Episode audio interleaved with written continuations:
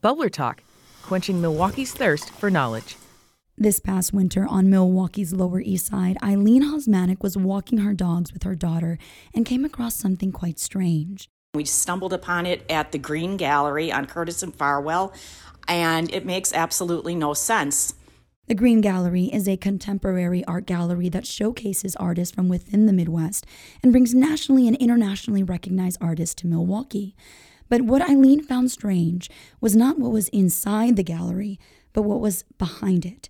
Inconspicuously placed on the exterior wall was a stately looking plaque with bronze lettering, but the plaque and the way it read actually made no sense. The punctuation was off and words were missing. And I was wondering if you could help me make sense of it, or somebody might hear this and might know what it means. I visited the plaque, and she was right. It was strange. Near here, period. The original site and fabrication date are unknown, period. On the evening of October 28, 1892, period, affectionately referred to as period, first settler, period, near this site, period, born, period. Eileen had a couple of theories on what this could mean. One was that it was a honest attempt to commemorate a small community that had been forgotten. It sounds like perhaps they it it the community perished in a fire, uh, according to some of the uh, little clues on the plaque.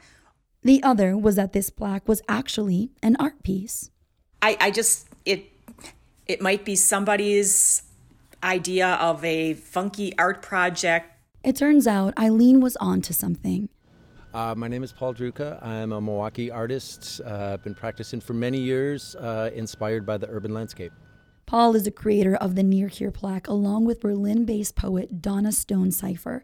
And the idea behind the piece was to make people question the writing of history and commemoration. I love plaques, I, you know, public inscription, the way we write ourselves into the landscape.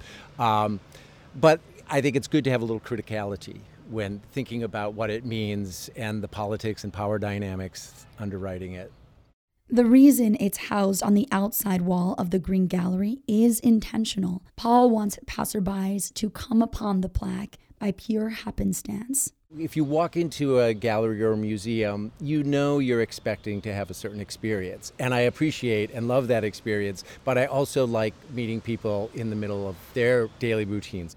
It seems like the plaque is doing what Paul had hoped, meeting people where they are as they go about their day, provoking so much curiosity that they wrote into their local radio station to find answers. For Bubbler Talk, I'm Angelina Mosher Salazar. Support for Bubbler Talk comes from Milwaukee Mitchell International Airport. What have you always wanted to know about the Milwaukee area?